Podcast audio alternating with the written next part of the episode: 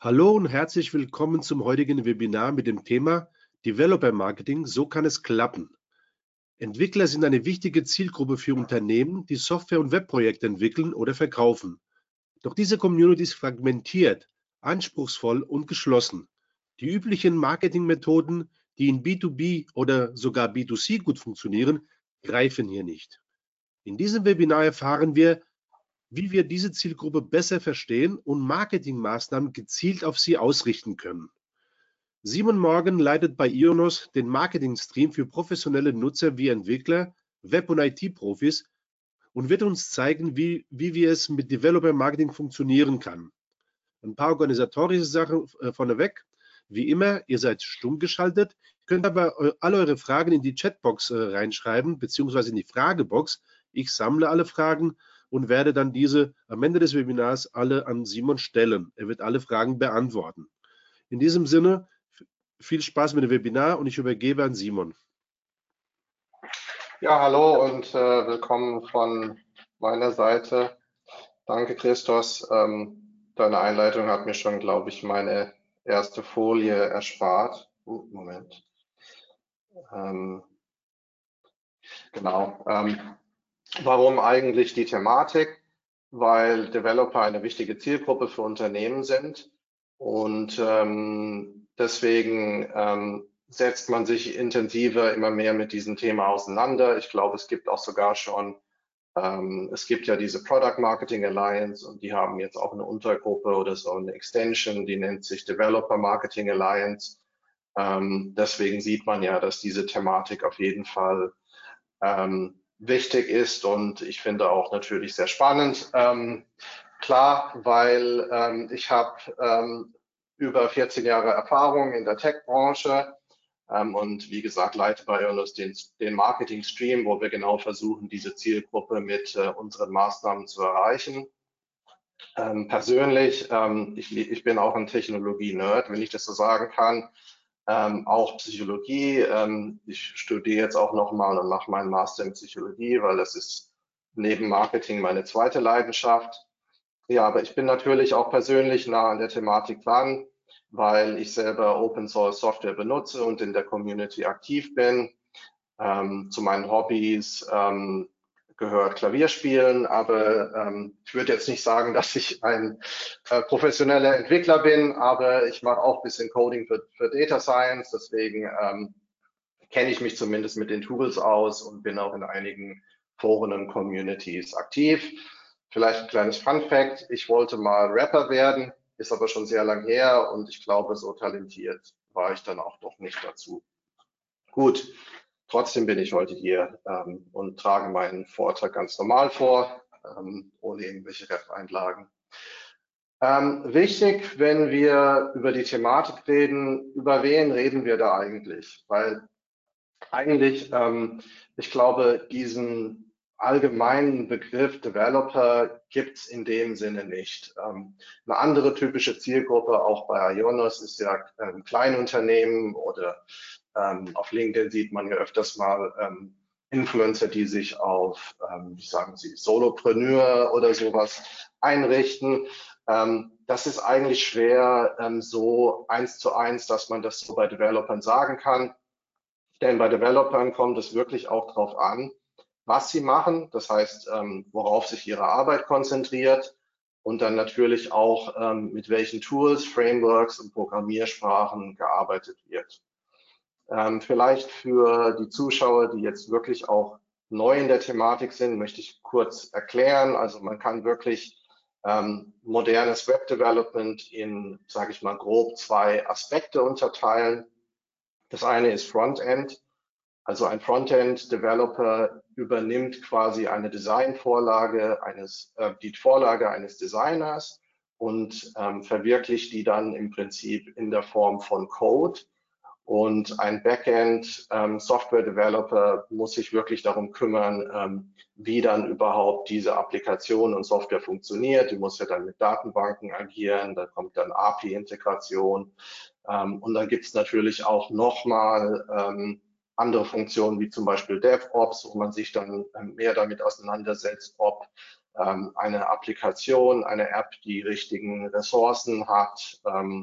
Natürlich gibt noch viel mehr Rollen. Ähm, das heißt, ähm, genau, also wir reden hier eigentlich nicht über eine Zielgruppe, sondern wir reden hier eigentlich über einen Überbegriff von sehr vielen Zielgruppen und ähm, die könnten teilweise auch nicht unterschiedlicher sein. Da gibt es dann auch wirklich, ich, ich würde sagen, ähm, jede Programmiersprache könnte man theoretisch als eine kleine Community bezeichnen. Und ähm, wenn ich jetzt zum Beispiel Frontend-Developer bin, dann ist es auch sehr wahrscheinlich, dass, ähm, falls ich in gewissen Foren aktiv bin, dann reden wir auch über Frontend-Design. Es sei denn, ähm, es gibt ja manche Programmiersprachen, die jetzt, ähm, sage ich mal, universaler sind. Und da könnte es natürlich schon sein, dass Developer mit verschiedenen ähm, Fokusgebieten ähm, dann im selben Forum sind. Aber das ist schon mal ähm, wirklich die größte Herausforderung. Ähm, deswegen, ähm, ich sage immer, dass die Developer-Community ist sehr fragmentiert und ähm, man sollte wirklich überlegen, okay, über welche Tätigkeit oder Programmiersprache. Die Tätigkeit Programmiersprache sind ähm, ich würde sagen, der Schlüssel, um dann auch spezifischer zu werden, zu sagen, was für Developer, von welchen Developern reden wir überhaupt. Allgemein kann man sagen, dass diese Zielgruppe anspruchsvoll ist, weil natürlich ein gewisses Grundwissen da ist. Und ähm, ich habe hier mal geschrieben, erwarten direkte Inhalte. Was meine ich damit? Ähm, ich glaube, dass ich habe immer wieder gemerkt, dass teilweise zum Beispiel auch ähm, bei Ionos versuchen wir ähm, größere Kampagnen, ähm, Brandkampagnen ähm, durchzuführen und versuchen da verschiedene Zielgruppen abzuholen. Zum Beispiel wollen Developer, aber auch gleichzeitig Kleinunternehmer abholen, weil wir ja Produkte haben, die theoretisch für beide Zielgruppen ähm, zutreffen können. Aber wir merken dann sofort, dass das teilweise geht einfach nicht, weil ähm, ich glaube, was, um es jetzt salopp zu sagen, was mir aufgefallen ist, dass ich glaube, bei Developern ähm, ist es nicht gewünscht, dass man so um den heißen Brei rumredet oder irgendwelche ähm, übertriebenen Aussagen oder irgendwie versucht, ähm, zu clever zu sein mit der Copy, dass man irgendwie, äh, was vielleicht ja irgendwie, das jetzt, es geht hier nicht darum, dass hier irgendwie jemand denkt, oh, das ist wirklich clever, sondern ich glaube, deine Nach-Message sollte schon ziemlich präzise auch das sagen, was du kommunizieren willst. Das heißt aber nicht, dass Developer ähm, nicht kreativ sind und nicht auch ähm, auf Humor anspringen, aber man muss halt wissen, wann und wie man das reinbringt.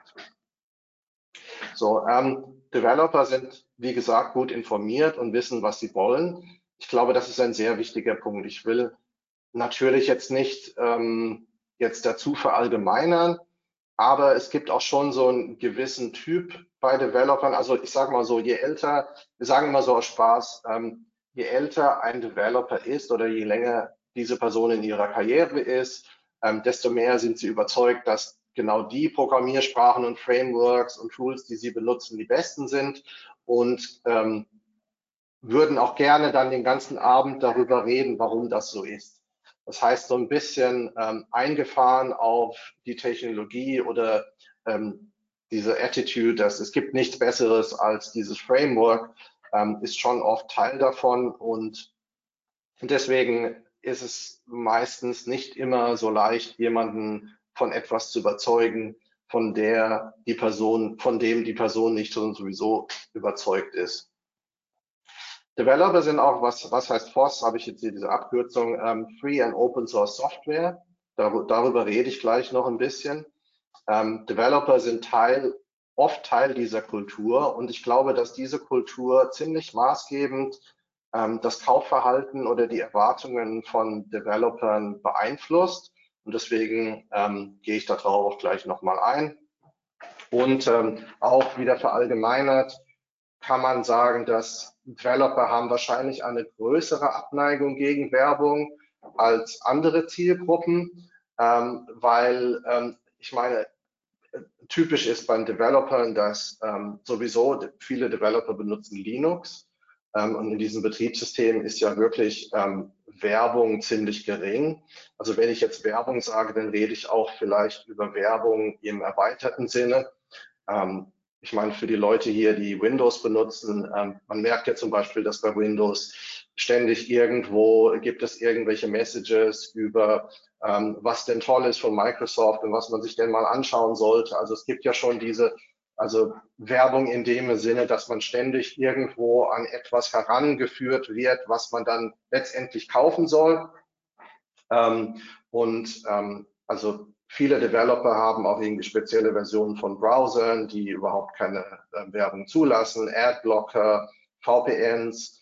Und ähm, man merkt auch, wie gesagt, dass wenn deine Message, das geht ähm, ein mit dem Punkt, den ich vorher gemacht habe, irgendwie nicht direkt genug ist und ähm, ist irgendwie als Werbung verpackt, dann ähm, kann das gleich schon an Ablehnung stoßen. Developer aber auch ein, haben auch ein hohes Maß an Privatsphäre und Datenschutzbewusstsein. Ähm, was meine ich damit? Ich meine, in gewissen Ländern ist sowieso, dass manchmal das ähm, Empfinden für Privatsphäre und Datenschutz höher oder niedriger ist. Ich glaube, im Allgemeinen ist mein Eindruck, dass in Deutschland ähm, dieses Bewusstsein ziemlich hoch ist, ähm, auch bei jetzt Nicht-Developern.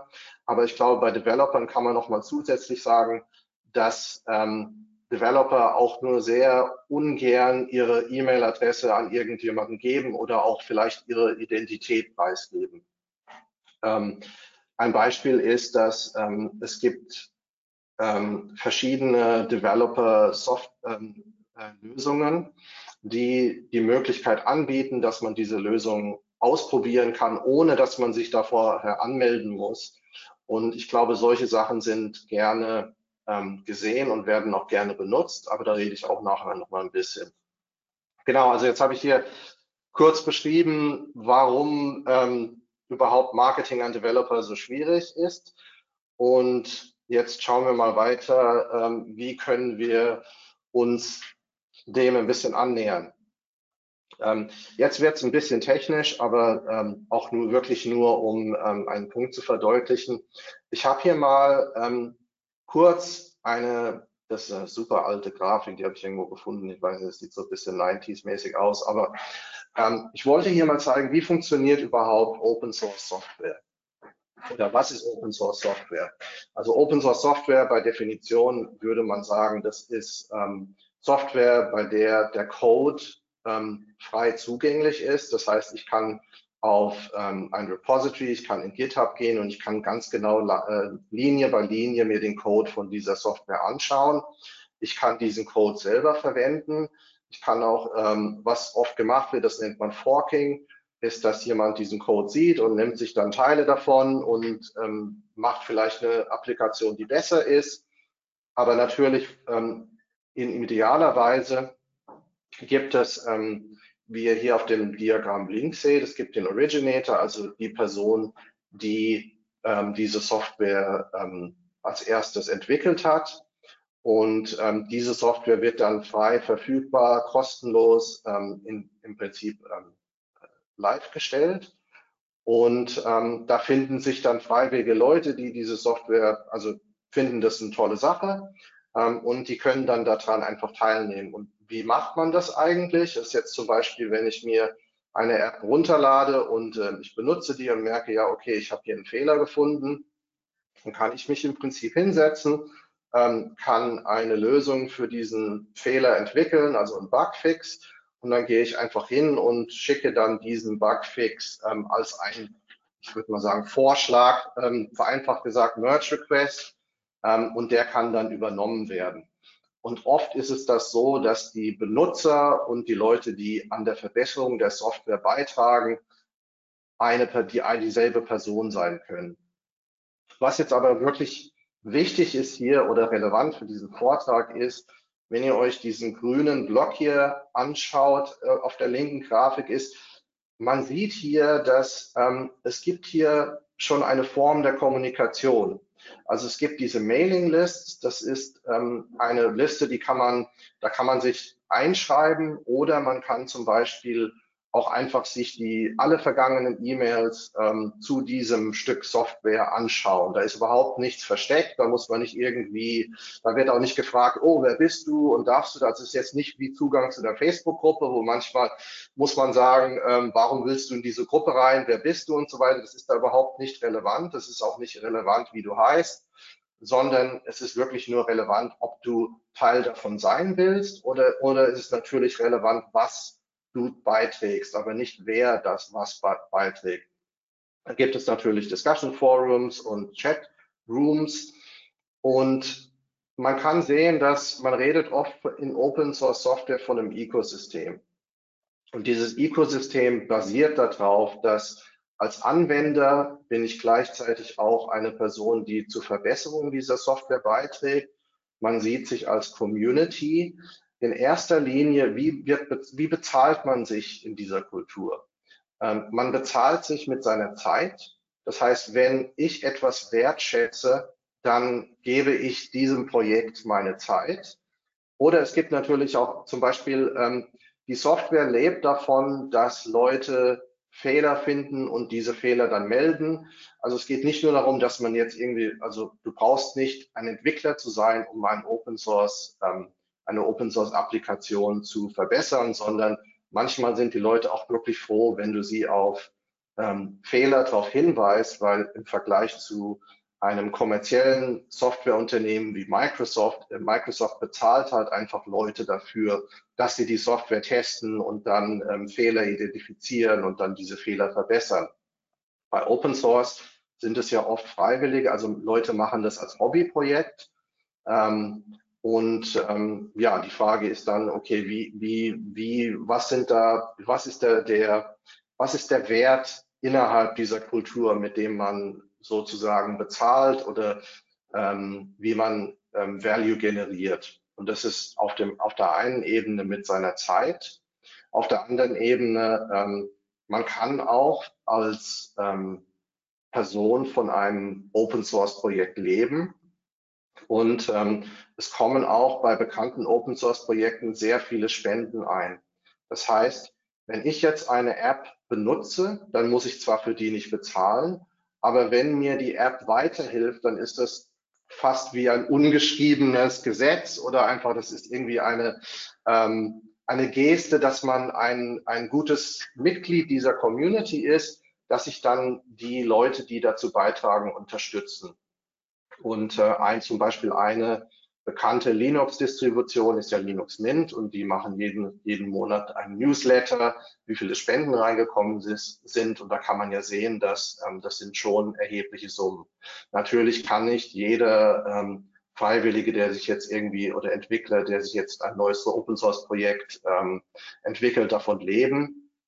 Aber ähm, das heißt, es ist ähm, im Prinzip, man kann sagen, fast eine Alternative zum kapitalistischen System. Na, warum erzähle ich euch das jetzt alles? Ähm, der Grund ist, dass ich glaube, dass wenn man in diesem System seine Zeit verbringt und davon beeinflusst ist, dann, ähm, dann formt das auch in gewisser Hinsicht unsere Erwartungen, wie ich über ähm, Geld oder, oder, oder Kosten nachdenke. Das heißt, ähm, es ist vielmehr so, dass in der Open Source Kultur, dass es erwartet wird, dass ich etwas einfach benutzen kann, aber ich rewarde, belohne dann den Entwickler damit, dass ich für meine Benutzung bezahle, freiwillig. Ähm, deswegen ähm, ist es so, dass ähm, entweder das Entwickler ähm, gerne etwas ausprobieren möchten, ähm, ohne dafür vorher zu zahlen und so diese typischen, okay, du kannst jetzt mal hier ähm, ein, ähm, was weiß ich, sieben Tage gratis Test machen und dann musst du gleich bezahlen. Das ist ähm, nicht, wie diese Zielgruppe oft ähm, für Sachen Geld ausgibt. Gut, ähm, hier habe ich noch irgendwie auch so, ein, so einen kleinen äh, so einen kleinen äh, Witz reingemacht. Also das ist auch so Developer-Humor. Ähm, aber das, das auch jetzt nur wirklich nicht, weil ich jetzt denke, das ist das Lustigste, was ich je gesehen habe, sondern weil ich denke, dass das auch das nochmal ein bisschen verdeutlicht. Ich glaube, so salopp gesagt, bei Designern ist es ja oft so, dass jemand, dass man irgendwie bei kreativen Leuten sagen könnte, ah, du hast meine Idee gestohlen und ähm, das, das habe ich gemacht. Und bei, ähm, bei Programmierern ist es eigentlich so, dass es ist, ähm, es ist eher, man sieht die Kreativität, wie man gewisse Segmente von Code zusammenführt, als jetzt einfach zu sagen, okay, das habe ich entwickelt, sondern das ist, ich glaube, dass Code oft als ein ähm, etwas Allgemeines gesehen wird, aber was du dann mit dem Code machst, ist dann, worauf es ankommt. Gut, ähm, ich meine, wenn es dazu noch, ich glaube, wenn es dazu noch Fragen gibt, kann ich natürlich noch mehr darauf eingehen, aber ich will jetzt natürlich nicht ähm, nur an der Open Source Kultur hängen bleiben. Ähm, hier habe ich mal was Interessantes gezeigt ähm, und was der Effekt davon war. Was sieht man hier? Also man sieht hier ein Terminal-Fenster und ähm, das ist im Prinzip, womit ein, also nicht nur ein Developer, sondern jemand, der zum Beispiel ähm, sich mit Computern auskennt, ein Informatiker, ein IT-Professional oder ein Developer, wie man mit seinem Betriebssystem interagiert. Ähm, und Ubuntu ist eines der populärsten Betriebssysteme unter Developern zum Beispiel auch. Und ähm, wenn man jetzt hier in, in diesem sogenannten Terminal, ähm, wenn man da zum Beispiel ein Update macht, und seine Apps updatet, dann kam hier diese Message. Und diese Message hat gesagt, dass ähm, man kann hier noch zusätzliche ähm, Sicherheitspatches und so bekommen mit einer kostenlosen ähm, Ubuntu Pro Subscription. Ähm, eigentlich, jetzt vorweg, bevor ich die nächste Slide zeige, eigentlich, was die Wahrheit ist, ist, dass das eine tolle Sache war. Denn ähm, ich meine, Ubuntu ist wie gesagt, auch basiert auf Open Source Technologie, ähm, hat einen Community Arm und einen kommerziellen Arm, also die Firma Canonical. Das heißt, ähm, wie bezahle ich denn für Software, die gratis ist? Ganz einfach, ich bezahle als Unternehmen dafür, dass ähm, der Entwickler dieser Software, die Firma, mir auch zusätzlichen Support dafür gibt. Das heißt, ich bezahle nicht für das eigentliche Betriebssystem, sondern ich bezahle dafür, dass ähm, jemand mich unterstützt und not, not, notfalls auch ähm, etwas reparieren kann, wenn da was kaputt geht. Ähm, das, aber trotzdem, genau dieselbe Software kann man sich auch gratis runterladen, nur kann man dann halt nicht erwarten, dass man da irgendwelchen professionellen Support bekommt. So, jetzt hat Canonical und diese, dieses, äh, diese, sag mal jetzt Werbemessage, ähm, wurde jedem ausgespielt. Ich habe die zum Beispiel auch bei mir im Ubuntu gesehen. Ähm, und da ähm, und, und da war es so, dass Ubuntu gesagt, dass Canonical gesagt hat, als normaler Otto Normalverbraucher ähm, kann ich auch diese extra ähm, Benefits bekommen, die ich normalerweise, für die ich normalerweise als Unternehmen bezahlen müsste. Ähm, und da dachten die halt, okay, wäre eine tolle Sache, wenn wir das hier im Terminal einspielen.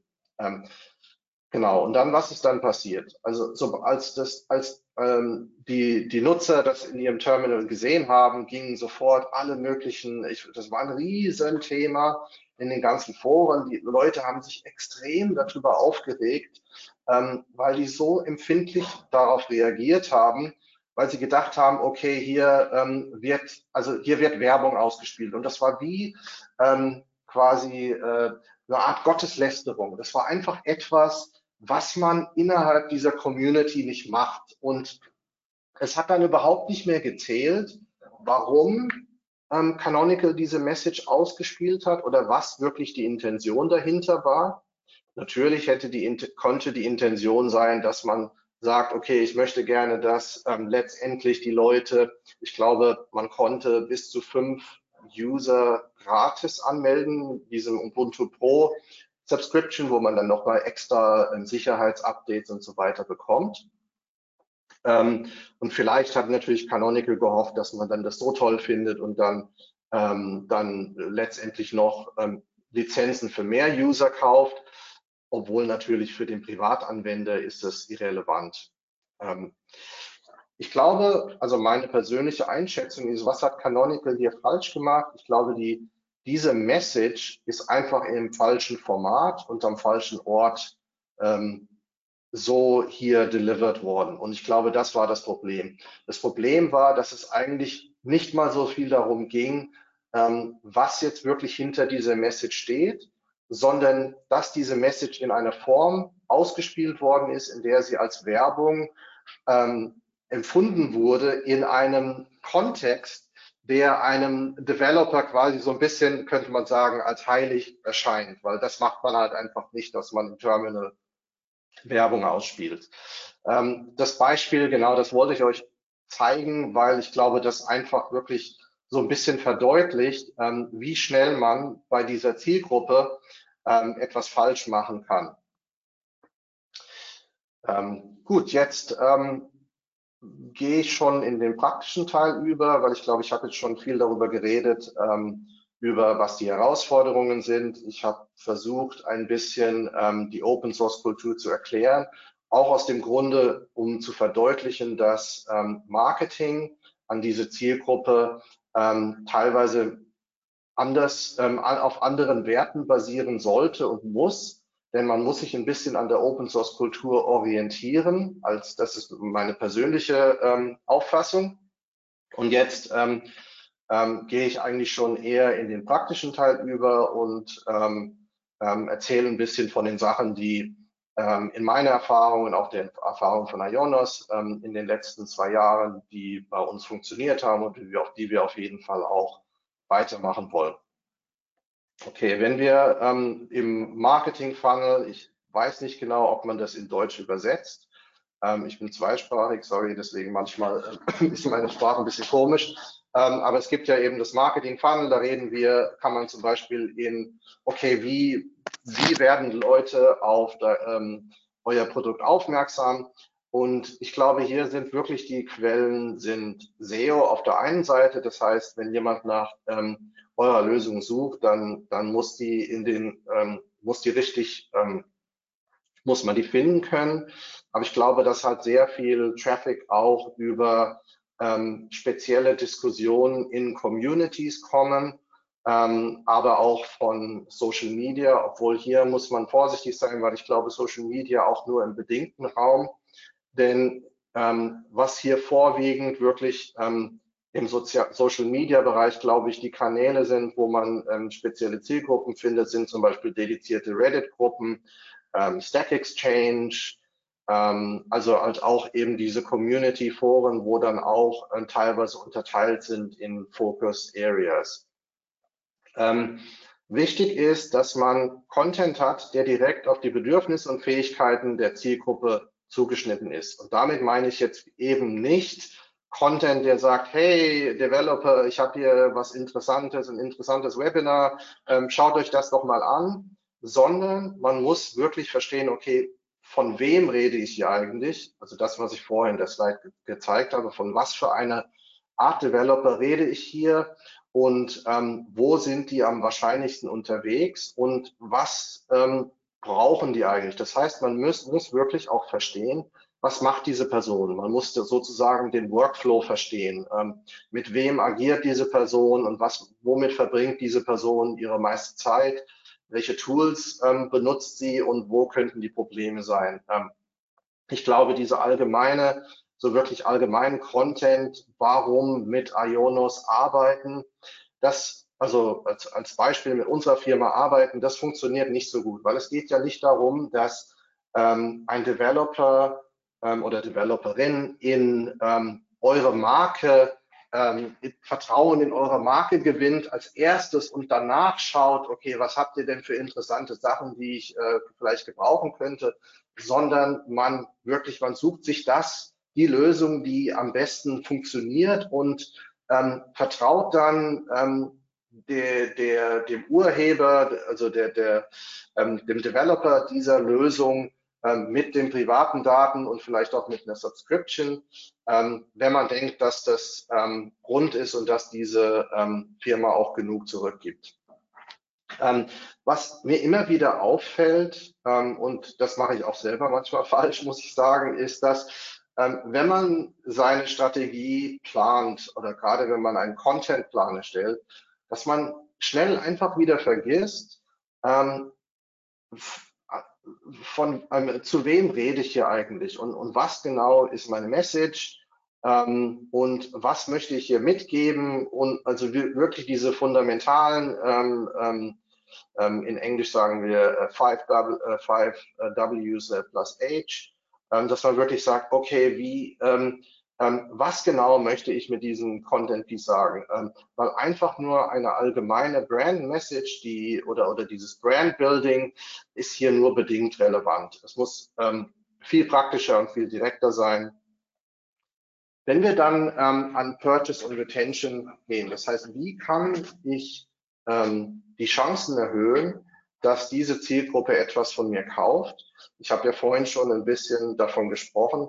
Also was wirklich ähm, sehr ähm, hilfreich ist, ist, wenn man so eine Art simulierten Bereitstellungsprozess hat. Das heißt, ich kann schon mal wie in einer Live-Demo ähm, sehen, wie dieses Produkt ähm, funktioniert und ich kann das selber ausprobieren. Das ist eigentlich ein, diese ähm, selbst ähm, Self-Discovery, will ich sagen, ich finde jetzt irgendwie das deutsche Wort, ist ein ganz wichtiges Prinzip, das hätte ich hier eigentlich auch ähm, nochmal hinschreiben können als Bullet Point.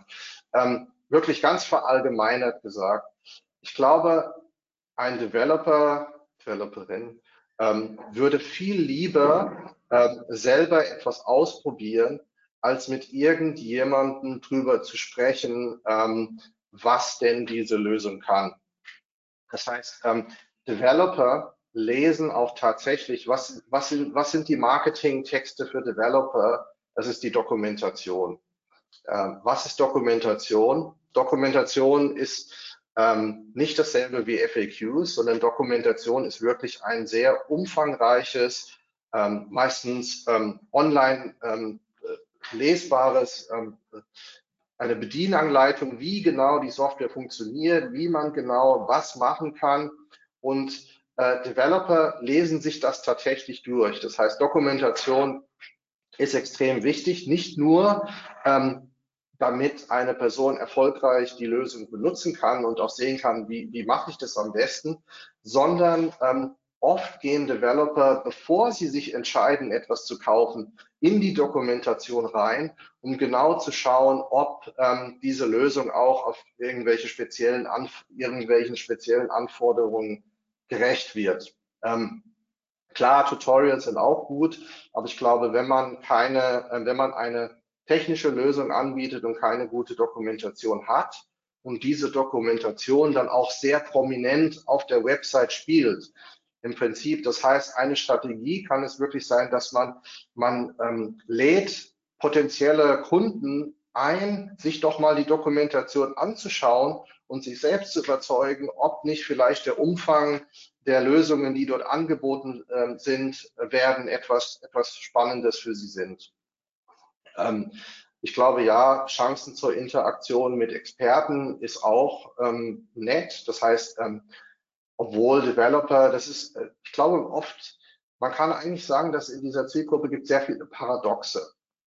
Ähm, weil ähm, auf der einen Seite ähm, habe ich oft Developer als eine äh, als ein, ein Typ Person erlebt, die ähm, nicht gerne irgendwie mit irgendeiner Salesperson oder mit irgendjemandem reden möchte oder Fragen stellen möchte, sondern eigentlich lieber sich selber, also lieber im Prinzip ganz privat und selber irgendwie ein bisschen rumforscht und ausprobiert und schaut, ob das passt oder ob das was für mich wäre. Auf der anderen Seite gibt es trotzdem ein großes Bedürfnis nach Community und Interaktion. Und ähm, ich glaube, wir haben ja auch ein, speziell bei Ionos ein Community-Team, die wirklich Zeit damit verbringen, auf Developer-Events zu fahren und mit Leuten zu reden und auch Spaß zu haben. Wir machen ähm, Coding-Challenges, das heißt, Community und, und dieser menschliche Aspekt ist trotzdem sehr wichtig.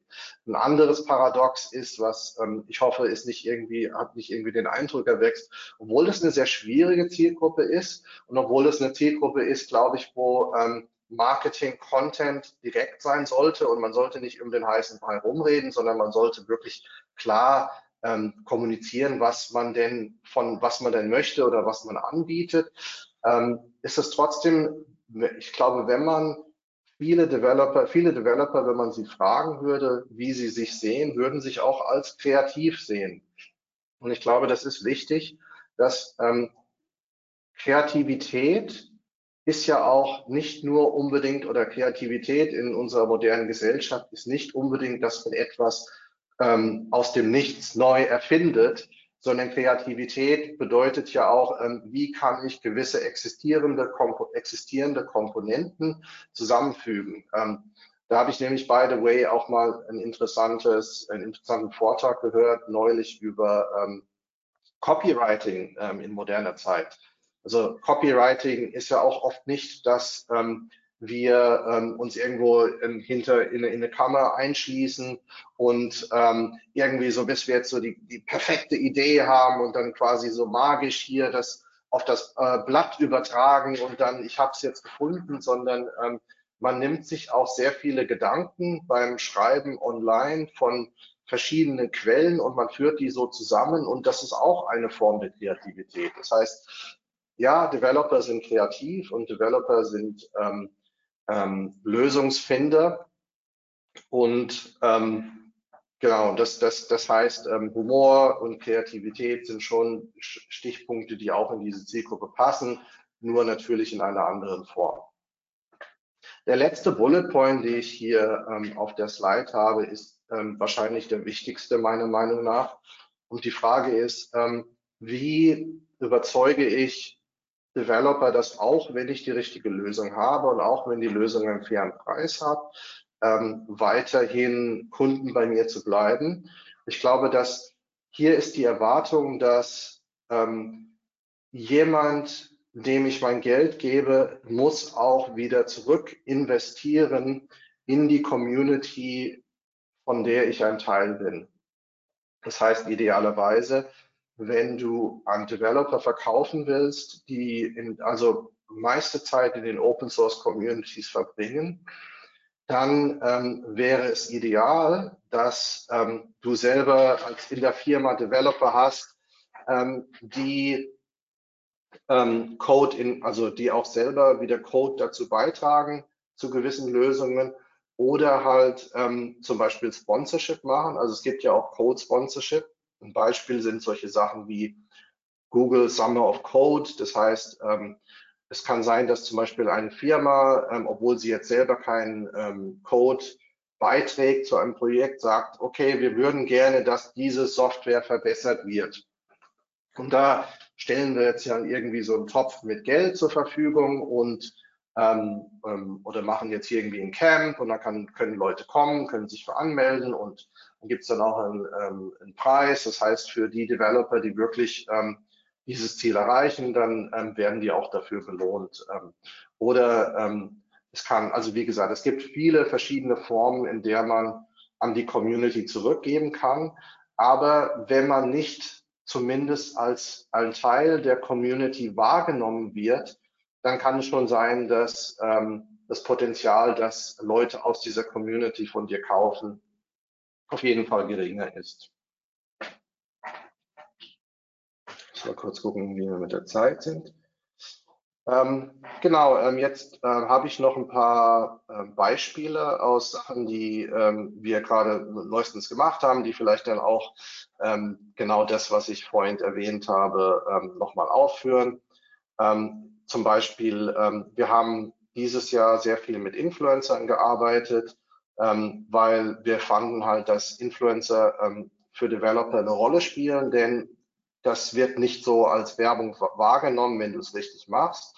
Zum Beispiel haben wir ähm, dieses Jahr mit ähm, der Bauer, ist ein bekannter YouTube-Kanal, ähm, der ist in unsere Rechenzentren Zentren gegangen und ist dann einfach mal rumgelaufen und hat ähm, äh, den Zuschauern gezeigt, wie es da drin aussieht, wie machen wir das denn, wie kühlen wir die Server, ähm, wie, wie läuft es mit Solarenergie? Und ähm, wie managt man denn so ein ganzes Datacenter? Und das ist jetzt Content, wo man sagen könnte, ja, was hat denn das damit zu tun, was wir verkaufen?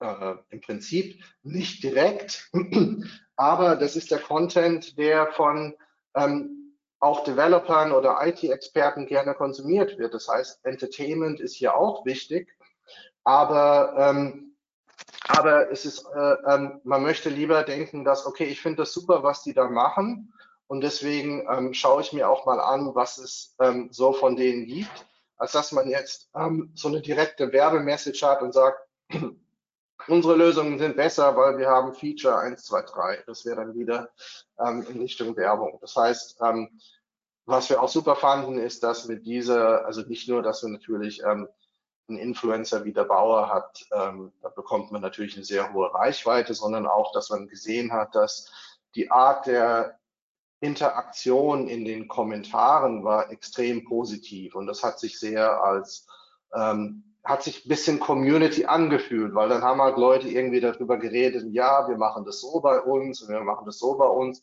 Also war jetzt nicht so irgendwie so dieses Konkurrenzdenken oder dass es jetzt wirklich darum ging, okay, ich muss jetzt zeigen, dass wir sind die Tollsten oder wir sind die Besten, sondern halt einfach, wir machen hier was gut. Und das ist also wie ähm, gerade unsere Energieeffizienz, dass unsere Rechenzentren laufen 100 Prozent auf grüner Energie. Ähm, sind nicht viele Rechenzentren in Europa, die das sagen können. Und dieses Format werden wir auch weitermachen. Und wir wissen, dass wir müssen da nicht irgendwo direkt eine Produktmessage platzieren, sondern es ist uns wichtiger, dass ähm, auch in gewisser Hinsicht das ähm, Vertrauen in unsere Marke aufgebaut wird. Ähm, dann haben wir auch neulich, äh, wir haben eine Partnerschaft gehabt mit MariaDB. MariaDB ist ein ähm, sehr bekannter ähm, Open Source Anbieter, also ist, ist eine der größten Open Source Datenbanken in der Welt. Und äh, Montevidenius ist ähm, der Erfinder von MariaDB und auch MySQL. Ähm, wir haben eine Partnerschaft mit denen dieses Jahr gehabt, indem wir diese Organisation unterstützen. Warum?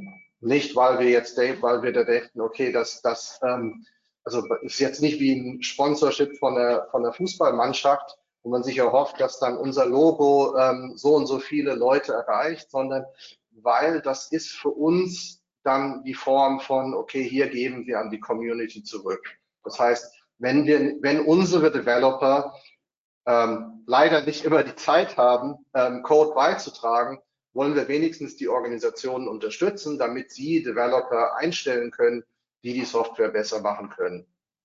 Und äh, im Gegenzug ähm, konnten wir dann im Prinzip ähm, diese Person, Montevidenius, der wirklich, ich würde mal sagen, es ist einer von den weniger bekannten, zumindest in, in, in der Allgemeinheit weniger bekannten äh, Pionieren des modernen Internets. Ähm, also eine sehr interessante Person und die, die Person ist dann auch zu uns auf den Summit gekommen und ähm, hat einen Vortrag gehalten und ähm, wir haben dem nichts dafür bezahlt. Also das ist, äh, wie gesagt, ich will jetzt nicht sagen, dass das alles irgendwie nur so ähm, Friede, Freude, Eierkuchen, Kumbaya und wir sind alle Community. Natürlich geht es hier um kommerzielle Interessen.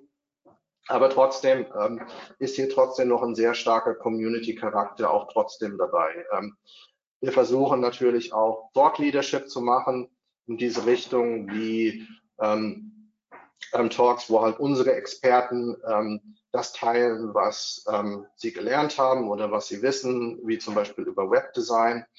Ähm, und wir haben auch in, gerade im, in der Thematik WordPress machen wir viele Community Meetups oder versuchen auch immer wieder einfach die Sicht von Entwicklern und was ihnen wichtig ist, einfach dafür ein Champion zu sein.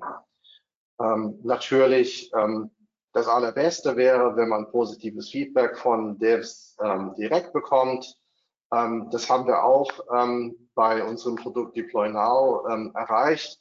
Und vielleicht, das sieht man jetzt nicht so, ist jetzt ein bisschen schwierig zu, zu erklären, warum ich, warum ich mich darüber so gefreut habe, sondern ich glaube, das ist, weil es sind teilweise ähm, Leute, die uns angeschrieben haben, die gesagt haben, hey, ich habe mir, hier kommt das Thema, Dokumentation von euch durchgelesen. Ich glaube, dieses Produkt könnte für uns passen, aber mir fehlt noch diese und diese Funktion.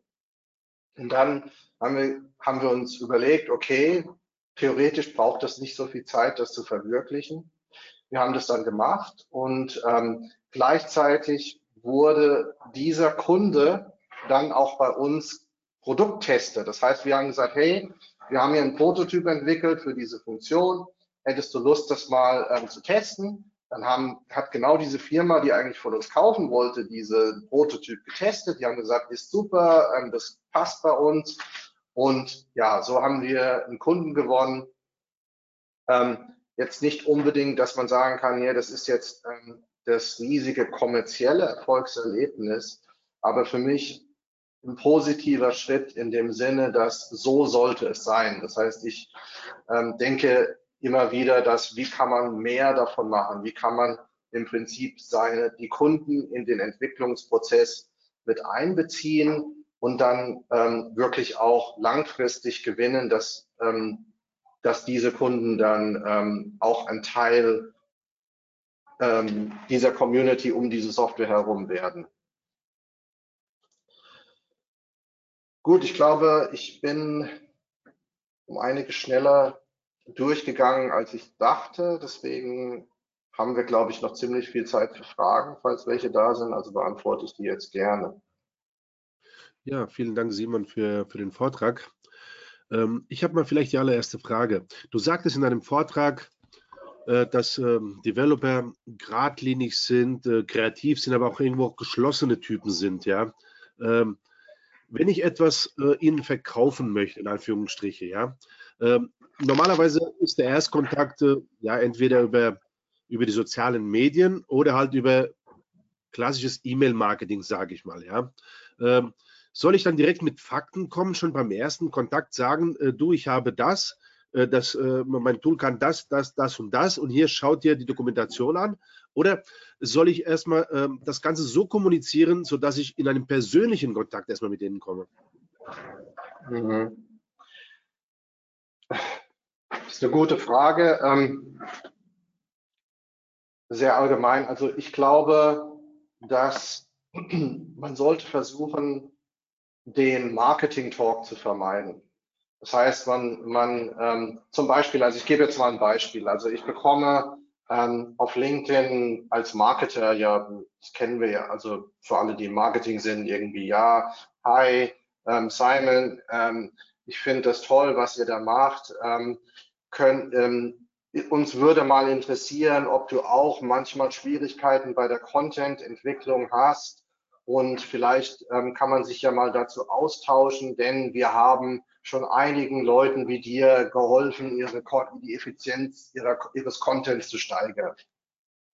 Ähm, dann ist für mich halt einfach klar, okay, ähm, äh, da ist hier irgendwo ein, ein, ähm, ein, ein, ein Marketinginteresse, die wollen mir etwas verkaufen, was ja auch in Ordnung ist. Wenn ich jetzt wirklich gerade Schwierigkeiten damit habe, würde ich doch sagen, ja, wir haben Schwierigkeiten damit und können wir mal reden. Ähm, ich glaube, das Ideal bei, bei, im, beim Developer Marketing ist, dass ähm, die Zielgruppe auf dich aufmerksam wird, indem du Teil ihrer Community wirst. Das heißt, du bist präsent und weil du präsent bist, interessiert sich die Zielgruppe auch dafür, was du machst. Ähm, das ist natürlich nicht immer möglich. Das heißt, ähm, ich glaube, dass ähm, man soll, also jetzt mal vereinfacht gesagt, glaube ich, dass es besser wäre, ähm, so direkt wie möglich zu sein, denn ich glaube, die Lösung ist hier wichtiger, als ähm, jetzt erstmal eine persönliche Beziehung aufzubauen. Gleichzeitig, die Basis muss stimmen. Das heißt, ähm, ich muss irgendwo das Vertrauen in diese Organisation haben. Das heißt, äh, ich muss irgendwo denken, okay, das, das, da, da, da fühle ich mich irgendwie gut aufgehoben.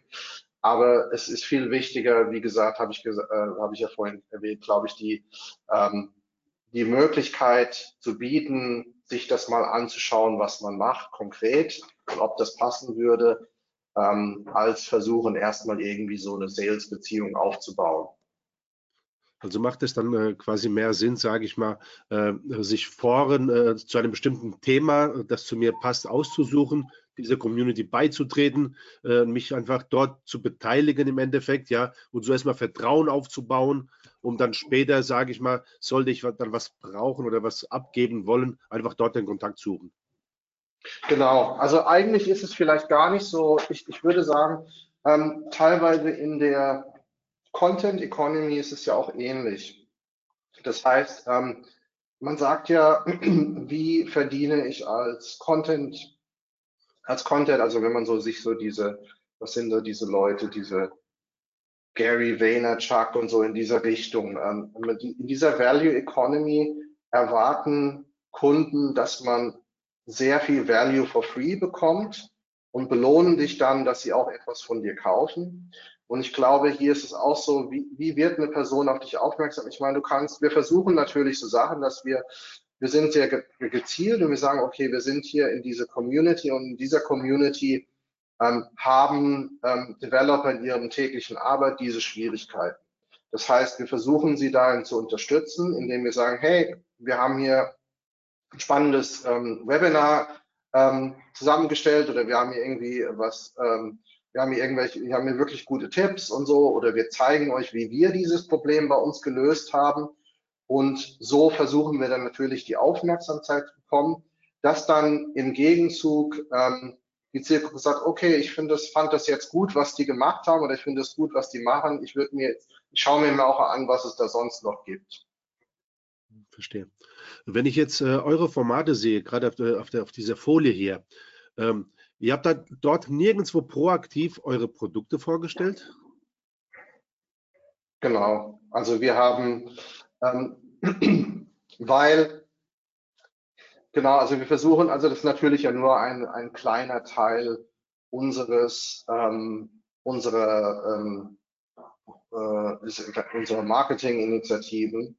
Aber wenn man sich zum Beispiel unsere Produktseiten anschaut, ähm, da kann man gleich sehen, es gibt solche Produkte, die sind natürlich keine ähm, Produkte für Kleinunternehmer wie ähm, Cloud-Lösungen oder Entwicklungstools und so weiter. Und ähm, wenn man sich diese Produkte an, dann sind wir meistens sehr konkret auf den Produktseiten. Das ist das, was das macht und da ist nicht irgendwie groß, ähm, ja, werde erfolgreich mit unseren Tools oder irgend so diese, diese also motivierende Message, wo es eigentlich dann gar nicht um die Lösung geht, sondern ähm, wir versuchen auch auf einer sehr konkreten Ebene, aber wir versuchen halt vorher ähm, die Leute abzuholen, indem wir ähm, indem wir versuchen, einen Mehrwert zu generieren, auch schon bevor jemand etwas kauft. Mhm, Dankeschön. Also es sind keine weiteren Fragen momentan da. Ähm, ihr könnt gerne äh, Simon äh, über LinkedIn kontaktieren, wenn ihr weitere Fragen habt. Ähm, die Folien äh, werden euch zur Verfügung gestellt. Es geht wie immer eine E-Mail im Nachgang raus. Äh, das äh, Webinar wurde aufgezeichnet. Das heißt, ihr könnt euch auch jederzeit das Webinar nochmal anschauen. Die Folien gehen also im Laufe der nächsten zwei, drei Tagen auch raus. Simon, es sind keine weiteren Fragen momentan da. Vielen, vielen Dank für das Webinar. Liebe Community, vielen Dank fürs Zuhören und dann bis zum nächsten Mal. In diesem Sinne, auf Wiederschauen. Danke auch. Ciao. Tschüss.